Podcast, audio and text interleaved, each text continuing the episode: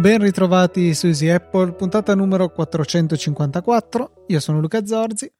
Io sono Federico Travaini. E non abbiamo più continuato a dire puntata numero X della quarantena. Abbiamo già perso il conto. È la quarta, perché la scorsa puntata l'avevo proprio intitolata Diario di quarantena, puntata 3, un giorno 3, una roba del genere. Ah, ok, mi fa piacere che tu abbia tenuto il conto, perché sì, ho completamente dimenticato. Dovrebbe essere la quarta, sì. Che però in realtà quarantena per me sta un po' iniziando a sgretolarsi, non so per te, mi sembra che anche tu oggi sei andato in ufficio. Sì, fortunatamente la mia azienda è tra quelle con i codici Ateco che le consentono di lavorare e quindi a ranghi ridotti, a turni, stiamo un po' lavorando da casa, un po' andando in ufficio. E... Questa purtroppo è una barzelletta alla italiana, quella dei codici Ateco, io la sto vivendo in prima persona perché è come dire... Cioè, per fare il frutto ci vuole l'albero, per fare l'albero ci vuole il seme, per fare il seme ci vuole il fiore, per fare il fiore ci vuole l'albero, cioè è una roba del genere italiana, perché parte da chi deve fare il pane, poi per fare il pane però mi serve la macchina per fare il piano, quindi l'impianto. Quindi ci vorrebbe il lievito di birra, che in questo momento rimane uno dei beni più difficili da trovare, forse diventerà il prossimo bene a rifugio spodestando l'oro. Sì, volevo fare una battutaccia che se chiede a Clerici c'è quello di Borra. Dio, è una battuta. Vabbè, in mente il video quello della Clerici, che chiama la signora che gli chiede che cos'è. Vabbè, lasciamo stare perché questa è la quarantena, devo aprire un po' la finestra che magari gira un po' d'aria.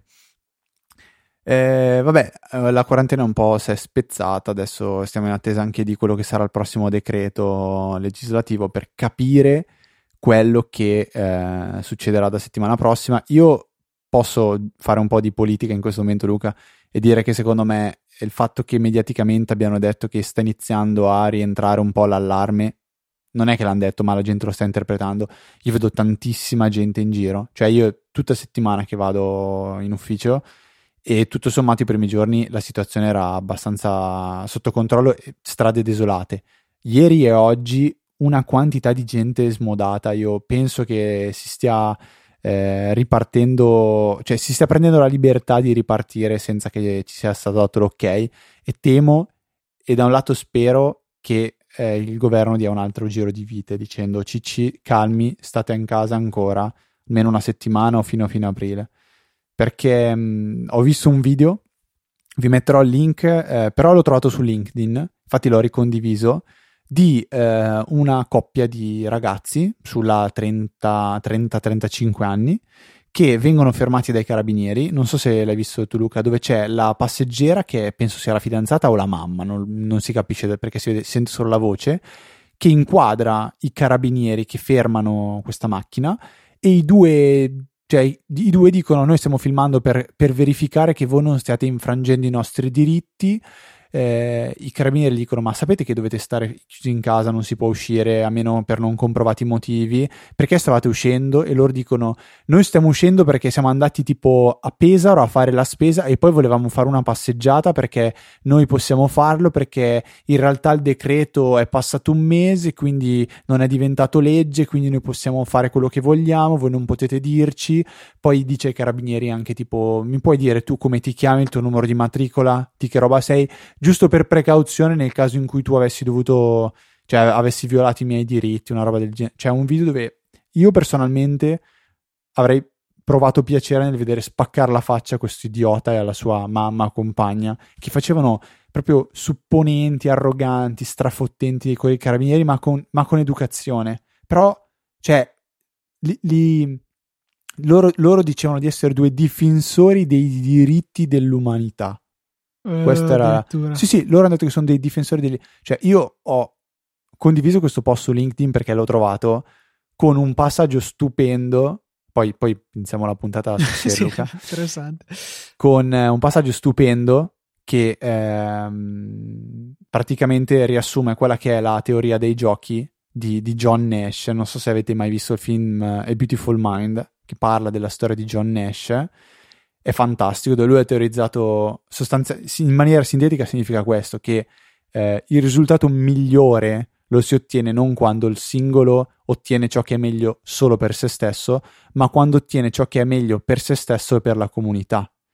Quindi uno non deve pensare solo a se stesso, al suo proprio interesse, ma deve pensare a quello che è l'ottimo per tutta la collettività. E in questo momento l'ottimo per la collettività non è pensare proprio al proprio interesse dell'andare a fare la passeggiata, ma quello di stare in casa come ci viene chiesto. È bellissimo il passaggio, poi io l'ho detto sminuendolo, però il film è fantastico, visto che siete a casa vedetevelo. Beautiful Mind è un film del 98-99 con Russell Crowe ed è fantastico, e la teoria dei giochi da leggere è carina, cioè il dilemma del prigioniero, che è una cosa matematica barra di logica, che è difficile da capire, cioè lo leggi, è banale, ma è difficile da capire e da ricordarsi. Però vabbè, bene, questo era un po' il mio sfogo prepuntata per la quarta giornata di quarta puntata di reclusione. Fede, giusto che hai dato questo invito a guardare Beautiful Mind, puoi ricordare anche qual è il servizio per verificare se c'è in streaming da qualche parte? Io lo chiamo sempre Just Watch, ma secondo me non si chiama Just Watch. Sto verificando Just, perché io tutte le volte cerco Just Watch. Sì, Just Watch, è vero. Si chiama Just Watch. Io ho l'applicazione installata sull'iPhone, comoda perché la apri, cerchi che cosa stai vedendo, che cosa vuoi vedere. In questo caso è Beautiful Mind, cioè sia su Netflix che su Prime Video. Perfetto, quindi se avete Netflix o Prime Video potete vedere Beautiful Mind. È veramente ottima come applicazione, è comodissima, quindi super consigliata. La mettiamo nelle note della puntata. Pensavo volessi consigliarmi che si può anche acquistare, volendo, il DVD o Blu-ray su Amazon. Sì, un'alternativa potrebbe essere quello, o se no, se preferite, c'è a 4 euro in affitto su iTunes, eventualmente se non avete un servizio di streaming come Amazon Prime o Netflix. Soprattutto Amazon mi sembra improbabile. Vabbè, c'è anche la possibilità del noleggio one shot. Dato è curioso perché su iTunes ci sono alcuni video, alcuni film che noleggiare o acquistare è lo stesso prezzo. Utile. Non ho ben capito. Marketing fatto un po' non è la maniera corretta. Vabbè, Luca, non so se tu hai qualche commento, qualche cosa, qualche sfogo da fare prima di iniziare a snocciolare i punti della scaletta. No, non che mi sento di fare in questa sede, per cui okay, snoccioliamo. Allora, una veloce recensione che ci ha lasciato iCrasta. Scrive: gli ottimi contenuti e una qualità audio eccellente rendono l'ascolto di questo podcast veramente piacevole. Noi ringraziamo iCrust e vi ricordiamo che fare una recensione per Easy Apple su iTunes o sull'applicazione podcast è un grandissimo aiuto, perché ci dà la possibilità di incrementare la nostra visibilità nelle classifiche. Questo vuol dire portare nuovi ascoltatori, e lo ricordo sempre, nuovi ascoltatori vuol dire, sì, va bene, magari fare un favore anche a loro, però magari fare un favore anche a voi stessi, perché nuovi ascoltatori potrebbero portare delle domande o dei consigli o delle risposte che interessano anche a voi. Quindi più siamo e meglio siamo, secondo me.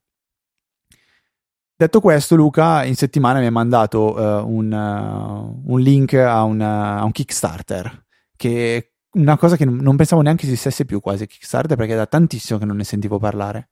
Addirittura in realtà è un Indiegogo, è qualcosa... Ah, ok, che è la stessa roba. Sì, esatto, un concorrente alla fine. E viene da un gruppo che adesso si è rinominato e si chiama Rolling Square, non sapevo cosa fossero, poi l'ho capito, mi sono ricordato, erano quelli che avevano fatto In Charge ancora svariati anni fa, quel cavetto Lightning USB molto piccolo con un magnete che si poteva attaccare al portachiavi, in sostanza, per averlo sempre con sé, molto molto comodo. E hanno fatto questo portachiavi che incorpora un power bank. È molto piccolino il power bank, ti dà giusto magari, non so, il 40% così della carica dell'iPhone, è giusto per situazioni di emergenza, ma dalla sua che è molto molto compatto ha integrato sia un cavo che va bene sia per Lightning che micro USB, quindi piuttosto particolare, sia anche un cavo USB-C, quindi è del tutto universale, E la cosa carina che ha è che ha una specie di docking station dove tu lo appoggi, è magnetica e quindi puoi anche appenderlo sulla parete e ti tiene sulle chiavi, quindi diventa una sorta di portachiavi, lo metti idealmente vicino alla porta se hai lì una presa di corrente, e quando è in questa docking station viene caricato il power bank, così sei sempre sicuro di dove metti le chiavi, perché se le metti sempre nello stesso posto è difficile perderle, e b, sei sicuro di avere una batteria carica quando te ne vai, e quindi quando ne avrai bisogno sarà lì pronto a poterti aiutare. È molto compatto e adesso c'è ancora la possibilità di avere i premi, quelli early bird, cioè dei prezzi ridotti, tipo in questo momento per €18 è possibile portarsi a casa un Tau, si chiama così il prodotto, mi è venuto in mente solo adesso di dirlo, e una docking station per la ricarica. Poi ce ne sono anche i pacchetti dove puoi comprarne più di uno, magari un solo portachiavi e 2 docking station, se ad esempio lo si vuole a casa e in ufficio, non lo so. Io ne ho comprati 2, c'era il pacchetto da 2 per super early bla bla bla, è venuto a costare mi pare €27 più 6 di spedizione, una cosa del genere, quindi €32-33 alla fine l'ho pagato, e ne ho per 2 e mi sembra carino, cioè il secondo pensavo di regalarlo, e mi sembra un prodotto interessante, insomma, cioè l'idea di avere un portachiavi comunque non mega ingombrante e pesante, ma che possa darci quella piccola ricarica nel momento che siamo in giro e ne abbiamo bisogno, ci sta. Alla fine, se devo darvi un'idea in audio di quanto è grande, è come un telecomando per aprire la macchina, ecco, le chiavi della macchina, quelle diciamo tra virgolette wireless, senza la parte metallica che ficcate nel buco, ma solamente la parte del telecomando, ecco, quello lì è la dimensione del Tau. A me Tau ricorda tutt'altro, Luca. Gli sforzi di taglio. Oppure l'efficienza. No, quello è ecco, benissimo. Sforzi di taglio. Tau sono gli sforzi di taglio. Sì, no, non so perché l'ho confuso con ETA, il rendimento. Vabbè. Comunque, no, giusto per dire che ha un certo successo sta cosa. Avevano chiesto €10.000, sono già a 133.000, quindi direi che questo prodotto sa da fare, e mancano ancora 24 giorni alla fine del giro di finanziamento. Questi qui di Rolling Square sono Lugano, Svizzera, sono italici, diciamo, penso perlomeno parlano italiano, a giudicare dai dintorni del loro video di presentazione, e niente, mi sembra veramente un prodotto interessante, spero che sia all'altezza delle aspettative che hanno creato in me, però ecco, molto molto carino. Luca, non l'abbiamo detto che questa è una puntata un po' particolare, perché è la terza di una serie di puntate dove invitiamo un amico, quasi collega, un ingegnere che si occupa di sicurezza informatica, che si chiama Giorgio Sbaraglia, sicuramente vi ricordate il suo nome, e si occupa di sicurezza informatica, è un consulente per questi ambiti, è anche un ottimo divulgatore, e in questa puntata abbiamo invitato per parlare un po' di messaggistica istantanea, quindi analizzare le varie applicazioni che ci sono sul mercato oggi, quali sono un po' i pregi e i difetti, però con un occhio non tanto lato utente, quindi interfaccia utente, funzioni, ma proprio la sicurezza che offrono queste applicazioni. Prima di farlo però, Luca, un ultimo punto, perché sono usciti un po' di leak riguardo iOS 14, e ho visto che tu volevi parlare dei nuovi avvisi di Find My, perché ormai si chiama Find My, che tra l'altro invece sull'Apple Watch si chiama Find People e basta, perché probabilmente non trovi i tuoi averi come sull'iPhone, puoi sia trovare ad esempio dove ho messo le AirPods, dove ho messo il mio Mac, dove ho messo il mio iPad, mentre invece su Apple Watch puoi solo trovare gli amici che stanno condividendo con te la posizione.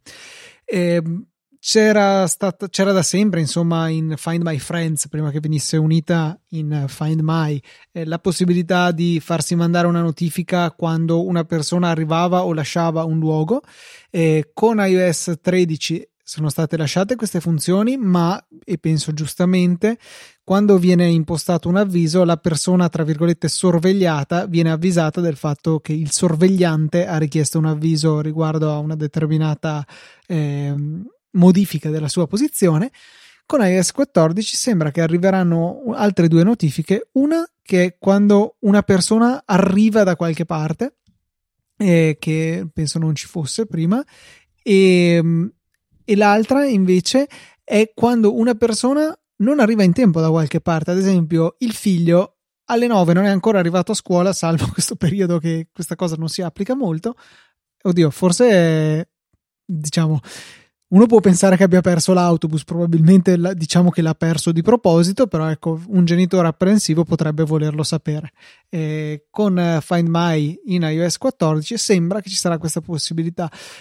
L'ho subito trovata interessante, anche se non sono veramente riuscito a trovare un'applicazione alla mia vita in cui potrebbe servirmi avere questo genere di notifica, però sicuramente è carino, ecco. Magari se non so, se volete mettere magari portate la macchina dal meccanico, avete paura che in realtà vada a farsi il giro la domenica perché dovete lasciargliela più di una settimana, potete farvi arrivare un avviso se il telefono che avete nascosto nel vano portaoggetti si allontana dall'officina, non lo so, cose di questo genere. Potrebbe essere un'idea.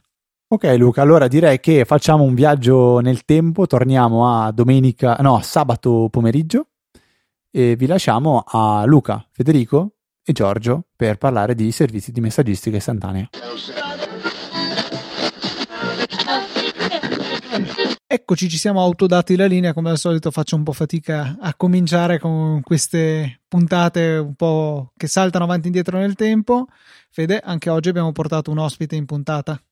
Sì, puntate magiche direi, perché da un momento all'altro ci si ritrova in uno spazio-tempo diverso.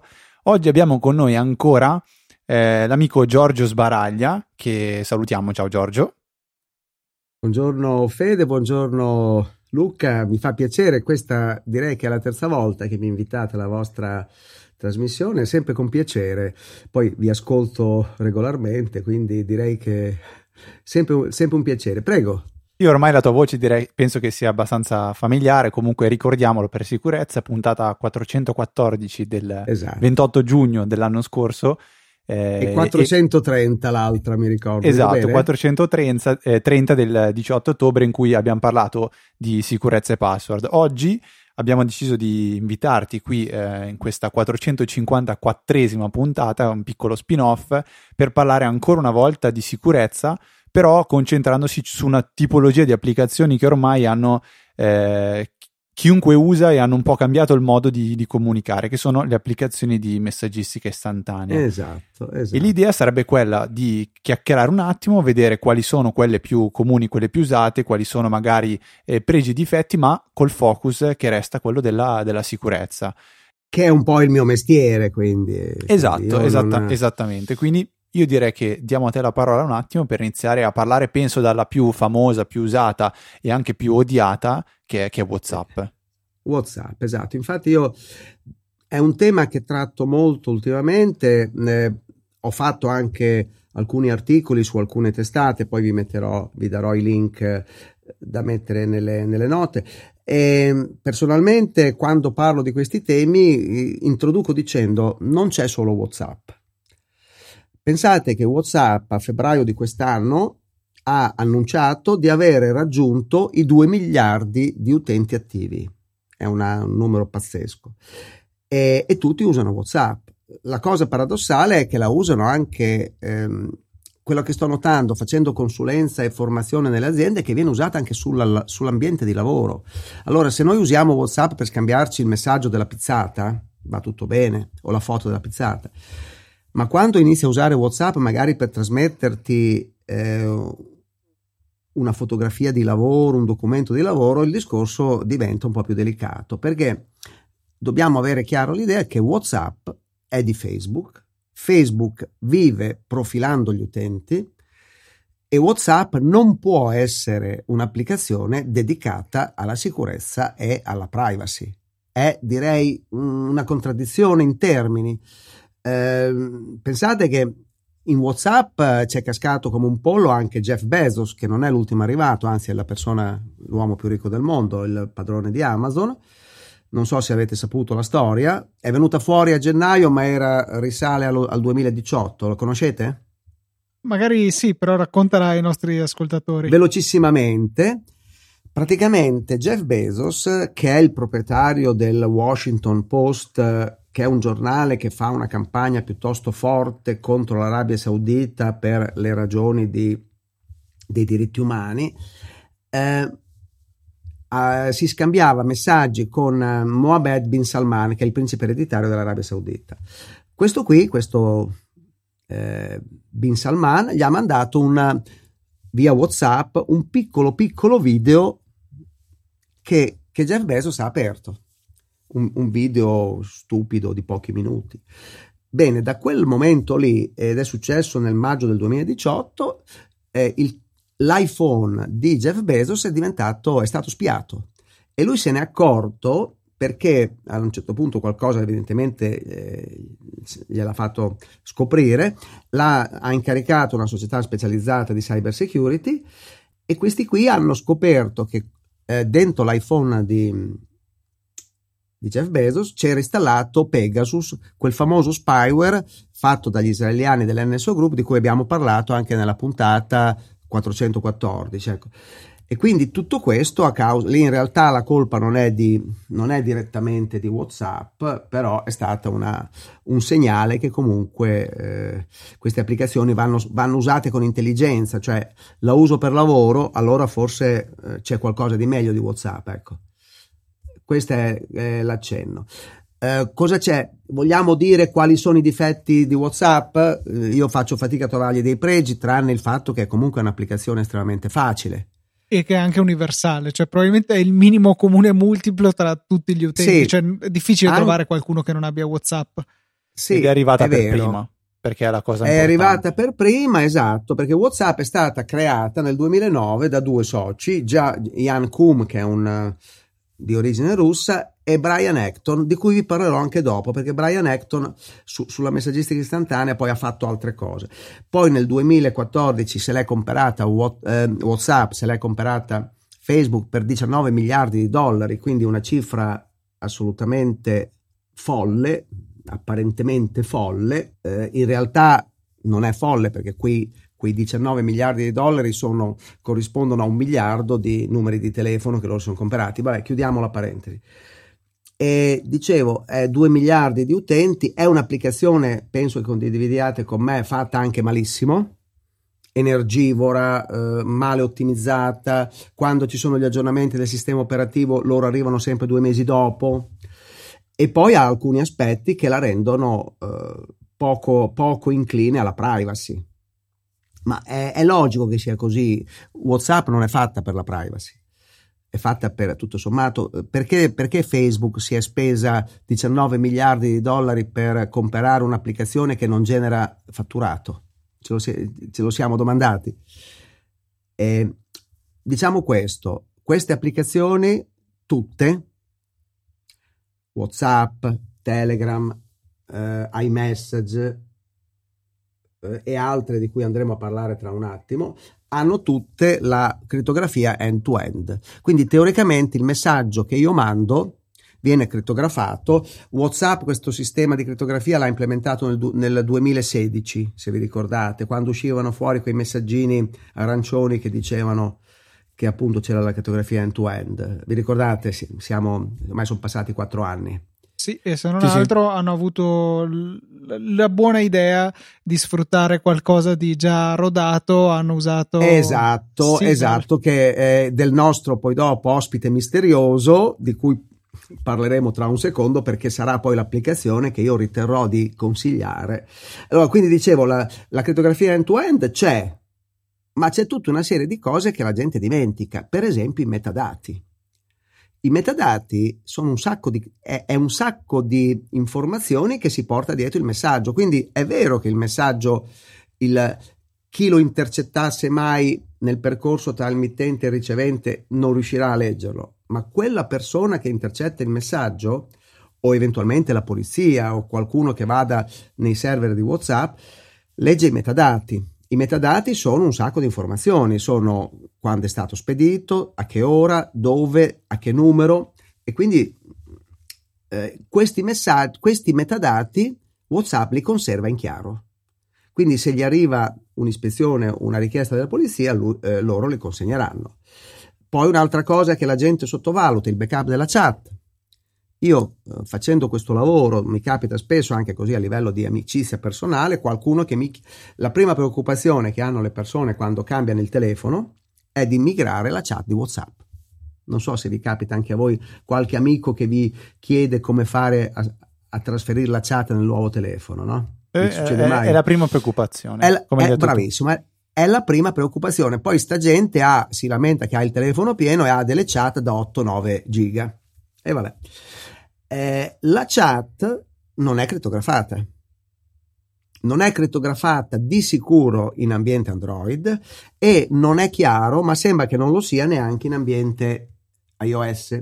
Quindi è vero che i messaggi sono cifrati end-to-end, ma se qualcuno mette le mani sulla chat, che nei server, sul backup della chat, scusate, che nei server di WhatsApp è salvata, ha tutto di te.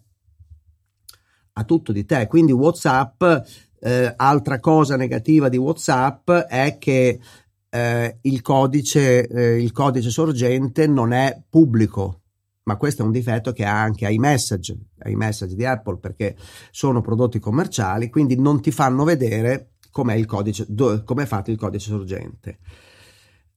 Ancora peggio quelli che usano Facebook Messenger. Io arrivo a dire, sarò paranoico, che Facebook Messenger sul mio iPhone non c'è, non è installato. Infatti ogni tanto quando qualcuno mi manda un messaggio su Messenger io lo riesco a leggere solo dal computer. Facebook Messenger addirittura la crittografia end-to-end la devi attivare, non è di default, la devi attivare usando l'opzione conversazioni segrete, quindi è un'ulteriore negatività. Vogliamo parlare di concorrenti? Ho parlato abbastanza male di WhatsApp. Prego, dai, cerchiamo forse un attimino di risollevare il morale parlando di qualcun altro. Sì. Beh, allora, lasciando stare Apple iMessage, che comunque non è un prodotto scadente, usa la crittografia, non ha il codice sorgente disponibile, è comunque un prodotto. Anni fa l'Electronic Frontier Foundation fece un bello studio sulle varie applicazioni di messaggistica istantanea e le analizzò una per una, no? Se volete poi vi do il link. È uno studio che però dal 2016 hanno smesso di aggiornare perché hanno detto che non ci stavano più dietro, no? Non riuscivano più a tenere il passo.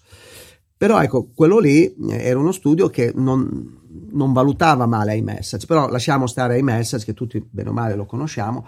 L'alternativa più importante probabilmente di WhatsApp, credo si possa dire, è Telegram. Telegram, parliamo di 700-800 milioni di utenti attivi al mondo, quindi non è male. Telegram ha alcune caratteristiche. Telegram creata da due fratelli russi, i fratelli Pavel Durov e adesso non ricordo il nome dell'altro fratello.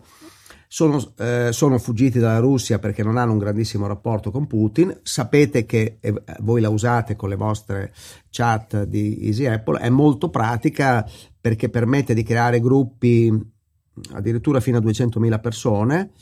Il sistema di crittografia che ha Telegram, il protocollo, l'algoritmo di crittografia si chiama MTProto, è un algoritmo proprietario che gli esperti di cyber security non considerano tra i migliori. E soprattutto c'è da dire che i messaggi, per essere crittografati devi attivare la modalità chat segreta, quindi non è una cosa astutissima secondo me questa. Io direi che, siccome non mi voglio dilungare troppo, veniamo a parlare di quelle belle, di quelle che io consiglio. Vai. E che purtroppo pochissimi conoscono, questo è il dramma.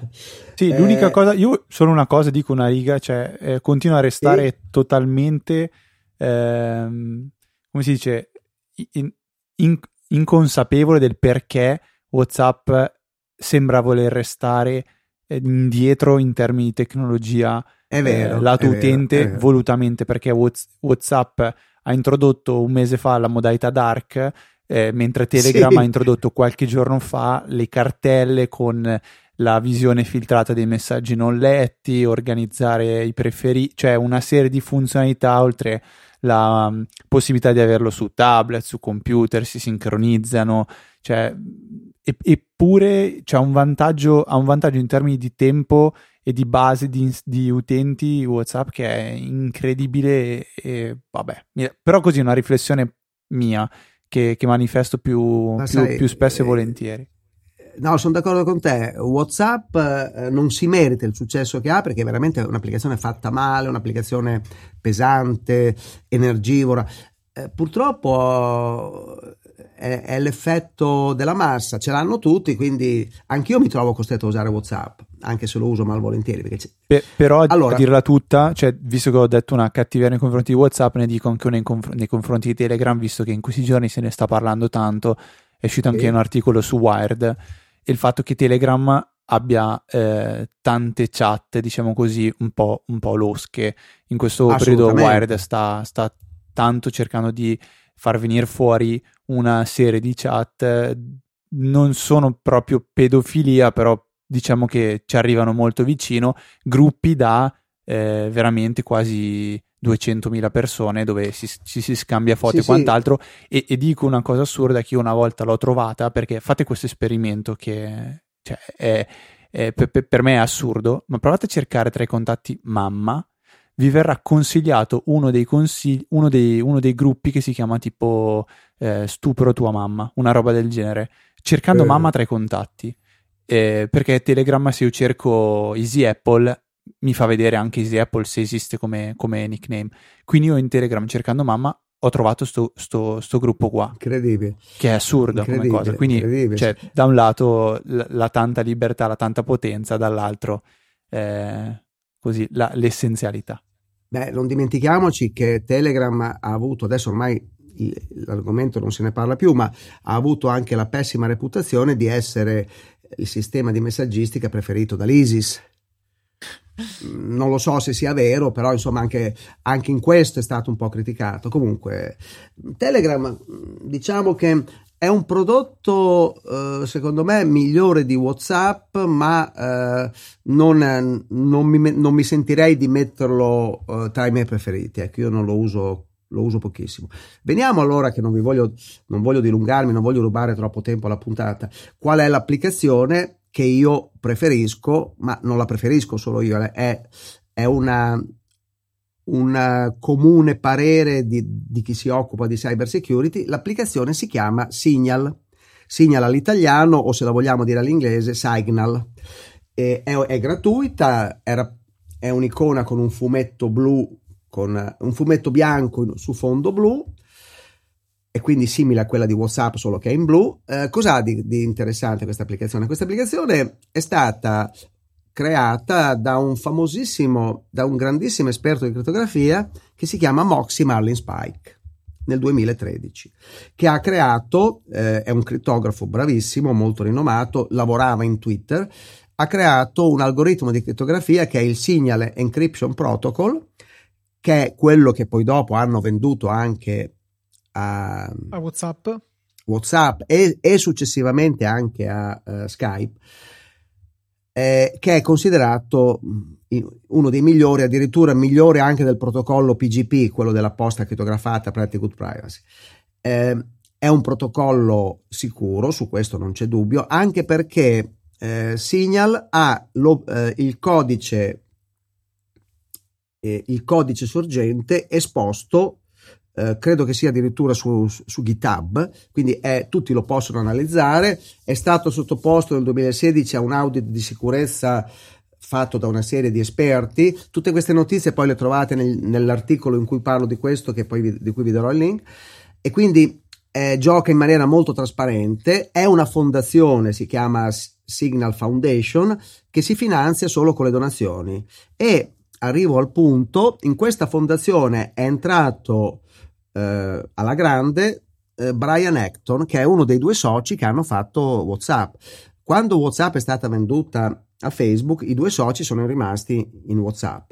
Poi prima uno, Koum, e poi, anzi prima Acton e poi Koum, sono usciti da Facebook e da WhatsApp sbattendo la porta più o meno quando c'è stato lo scandalo Cambridge Analytica. E Brian Acton adesso è il maggior finanziatore della fondazione Signal, dove gli ha portato $50 milioni, quindi mica pizze fichi. Cos'ha Signal di bello? Ha un algoritmo di crittografia che è il migliore.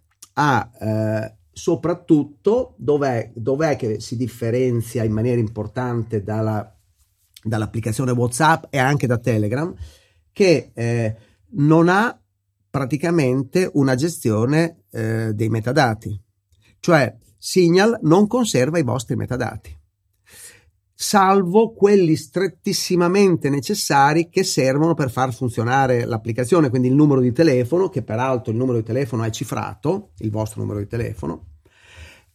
E il fatto che Signal non conservi i metadati significa poi dopo che questi metadati e anche quei pochissimi che usa non vengono salvati sui server loro, quindi rimangono sul vostro telefono.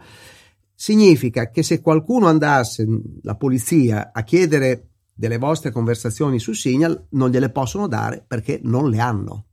Cioè non è che non gliele vogliono dare, non gliele danno perché non ne sono in possesso.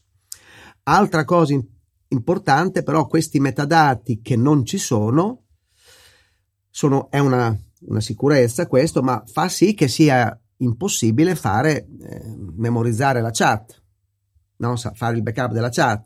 Quindi se io mi trasferisco su un altro telefono, io perdo la storia, ecco. E questa è una cosa che alla gente non piace.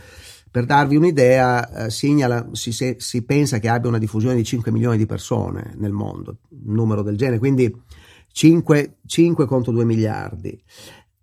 Per lo stesso motivo il Signal non vi dà la possibilità di fare il backup della chat. Quindi voi non potete migrare la vostra chat in un altro telefono, cosa appunto che abbiamo detto prima, la gente piace molto. Tutti i messaggi non sono conservati sul server di Signal, ma sono sul vostro telefono. Cos'altro dire? È un'applicazione che fa della sicurezza la sua missione, e io ci credo abbastanza, anche perché questa diciamo nomea non gliel'ho data solo io, però ne parlano benissimo personaggi come Edward Snowden, che anche Edward Snowden è una persona che della privacy e della sicurezza su questi argomenti ha dedicato la sua vita.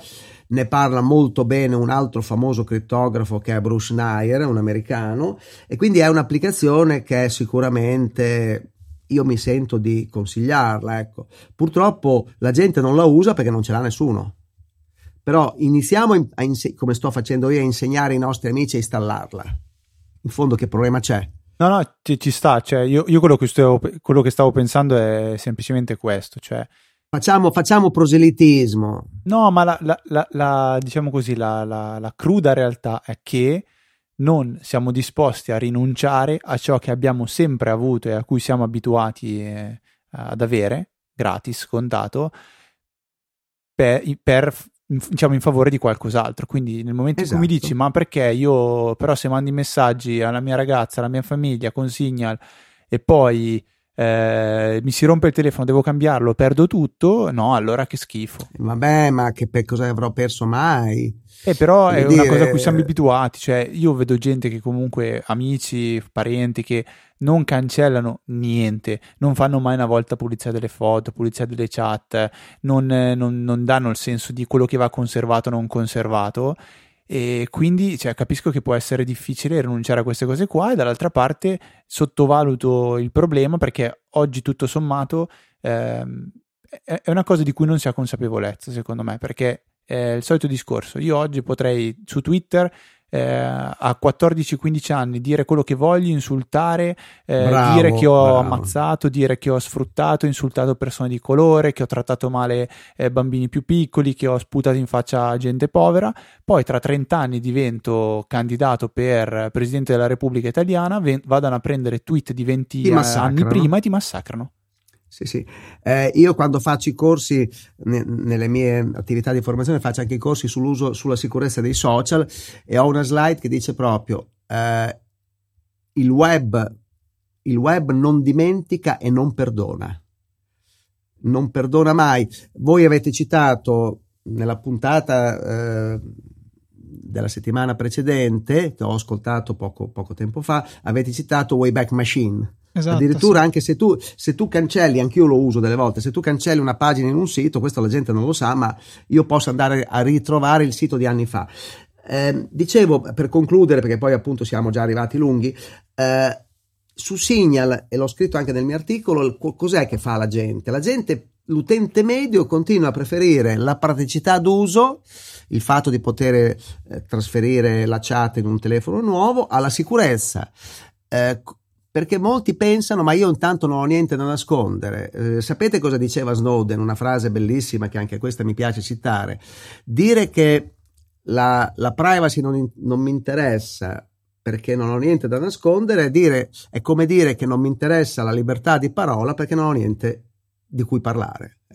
Se la gente pensasse a queste frasi cambierebbe. Ecco, oltre a Signal, e poi non mi fermo, ecco, ce ne sono altre di applicazioni di messaggistica molto sicure ma ancora meno note: Wire, Stream, magari vi metto il link al mio articolo, la gente se le guarda con più calma. Confide, cito solo Confide perché è carina e fa morire dal ridere, perché è un'applicazione in stile Mission Impossible. Vi ricordate Mission Impossible di Tom Cruise? Questo messaggio si cancellerà. Sì, sì. Ecco, allora, premesso che anche Signal ha la possibilità dei messaggi a scomparsa, e ormai ce l'hanno anche altri, quindi non è più un'opzione rara, Confide impedisce anche la possibilità di fare gli screenshot. Cioè, cosa succede? Il messaggio vi arriva ed è coperto da tanti mattoncini. Voi dovete scorrere col dito, provate a installarlo, fa morire dal ridere. Voi scorrete col dito sullo schermo e mano a mano che scorrete si apre ogni volta una finestrina e il messaggio vi viene, lo riuscite a leggere a parole, perché quando passate avanti col dito poi si chiude la finestrina prima e si apre quella dopo, quindi non avete mai un momento nel quale il messaggio è visualizzato per intero, quindi diventa impossibile anche fare lo screenshot. Questa è un'altra norma di sicurezza che alcune applicazioni di messaggistica molto raffinate hanno, e addirittura quando avete finito di leggere i mattoncini cadono e il messaggio si autodistrugge. Simpatico ma scomodissimo.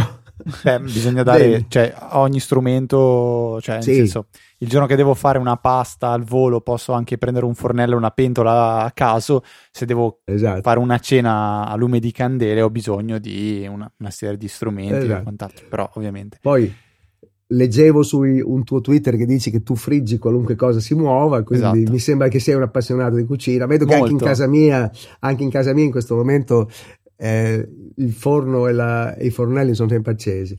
Bene, io credo di avere anche approfittato anche troppo della vostra ospitalità.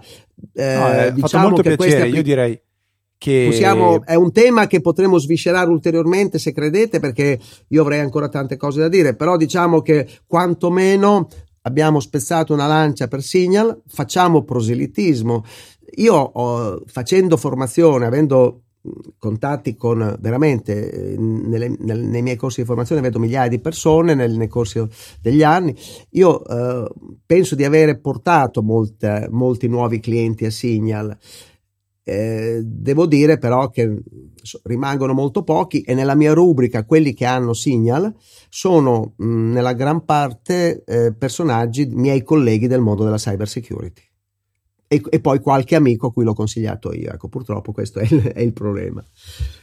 Bene. A proposito di questo, citavi il fatto che tieni diversi corsi. Volevo dare un suggerimento, perché magari qualcosa potrebbe essere interessante anche per i nostri ascoltatori, o perché la propria azienda è interessata, possono averne un assaggio, perché ci dicevi che la settimana prossima, il 14.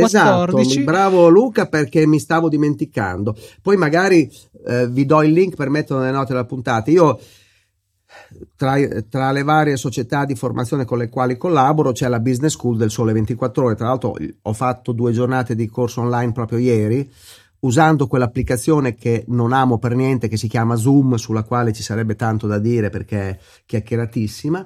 Ecco, dicevo, faccio formazione per la Business School del Sole 24 Ore, e la Business School adesso ha attivato, in questo periodo di coronavirus, una cosa simpatica che si chiama Happy Hour. Tutti i giorni alle 18 fanno un webinar di un'ora gratuito, nel quale c'è un docente, una persona esperta che parla di qualche tema. Ecco, io il giorno 14, che è un martedì alle ore 18, farò questa mia puntata dedicata, il titolo della che abbiamo dato a questo webinar di un'oretta è la cyber security ai tempi dello smart working. Quindi parlerò anche di come gestire, perché lo smart working ha aperto talmente il mondo, ma lo ha aperto anche in termini di abbassamento dei livelli di sicurezza, e quindi lasciando stare il caso INPS, che lì lasciamo perdere, ma effettivamente ha aperto agli attaccanti maggiori possibilità, perché la gente si connette da casa con dei computer non sicuri, eccetera eccetera. Ecco, per cui martedì 14, quindi tra pochi giorni, alle ore 18 mi potete ascoltare gratuitamente un'oretta in webinar. Ci saranno anche le slide che scorrono, quindi è un audio e video. Ti ringrazio Luca, perché non ricordavo più di sta cosa e hai fatto bene a farlo presente. Direi di sì, può essere un'occasione interessante anche per i nostri ascoltatori. Giorgio, grazie per il tuo tempo, siamo sicuri grazie a voi, è sempre un piacere. Siamo sicuri che i nostri ascoltatori avranno apprezzato, e niente, ci ricatapultiamo nel passato, presente e futuro, insomma, fate un po' voi. Ciao Giorgio, grazie. Ciao, ciao. Speriamo che vi sia piaciuto questo intervento e torniamo a concludere la scaletta con un altro paio di argomentini interessanti. Naturalmente nelle note della puntata poi potete andare a trovare tutti i riferimenti a quello di cui abbiamo parlato con Giorgio. Nelle note della puntata magari troverete anche un link per unirvi alla Easy Chat, che potrebbe essere la vostra scusa per cominciare a usare Telegram, visto che Fede sei tu il più grande sostenitore di Telegram tra noi due. Io lo apprezzo molto, ma non sono un così sfegatato tifoso come invece sei tu, e quindi ti lascio l'onore e l'onere di parlarci delle cartelle che sono state introdotte comunque da un'applicazione che non si ferma mai. Allora, io sono riuscito a far migrare tutta la mia famiglia su Telegram dopo mesi e mesi a cercare di convincere mio papà, che era l'ultimo rimasto, migrato anche lui, non mi ricordo per cosa, forse c'era qualche servizio, qualche cosa che ha detto vabbè, scarico anche io Telegram, la installo, e alla fine adesso anche lui usa quello. E di recente, in realtà già da un paio di settimane, Telegram ha aggiunto una funzione che secondo me è fantastica, perché è quella delle cartelle. E inizialmente però le cartelle erano sostanzialmente un gruppo di chat, sia gruppi sia chat singole, che si potevano raggruppare e praticamente nell'applicazione per iPhone compare una barra in alto molto minimal che permette di passare da una chat all'altra, e questo tutto sommato era molto comodo, unito anche alle chat archiviate, permettevano di tenere molto più in ordine l'applicazione, quindi la lista delle conversazioni. In realtà poco dopo si è aggiunto un'altra chat, un altro gruppo, con un piccolo aggiornamento che permette di avere un gruppo di chat non lette, che è una cosa fenomenale secondo me, perché io quando apro Telegram clicco sulle unread e istantaneamente vedo che cosa ho da leggere, ed è una funzione fantastica. E se pensate che 2 settimane fa WhatsApp ha introdotto la modalità dark, diciamo che è veramente molto indietro rispetto a quello che è Telegram. Poi ok, non è il sistema più sicuro, come abbiamo detto con Giorgio, va bene, però sicuramente evitiamo di stare su una piattaforma che è governata da Facebook, che se non sbaglio negli ultimi giorni è stata vittima di un altro mega scandalo, Luca. È stato trovato, mi sembra, un server semi aperto con dentro 400 milioni di dati, numeri di cellulari e password di persone. Password forse no, però numeri cellulari e persone, un'altra roba di quelle proprio alla Facebook, che dove diranno mi spiace, scusate, abbiamo sbagliato, non lo faremo più, siamo stati cattivi, uè. Questa non l'ho sentita, questa notizia. Sì, è una cosa di forse ieri, cioè forse proprio di ieri. Tra l'altro, se non sbaglio, proprio non ho scritto un articolo Giorgio, per questo l'ho letto, l'ho trovato su LinkedIn che l'ha condiviso lui. Invece l'altra cosa interessante di cui abbiamo parlato è Folding at Home.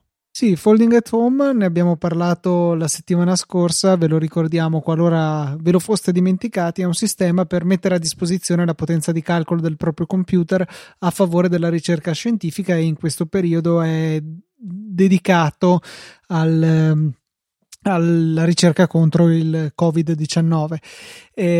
La settimana scorsa, sempre Frabolla ci aveva segnalato questa iniziativa e abbiamo condiviso la cosa con voi ascoltatori di Easy Apple.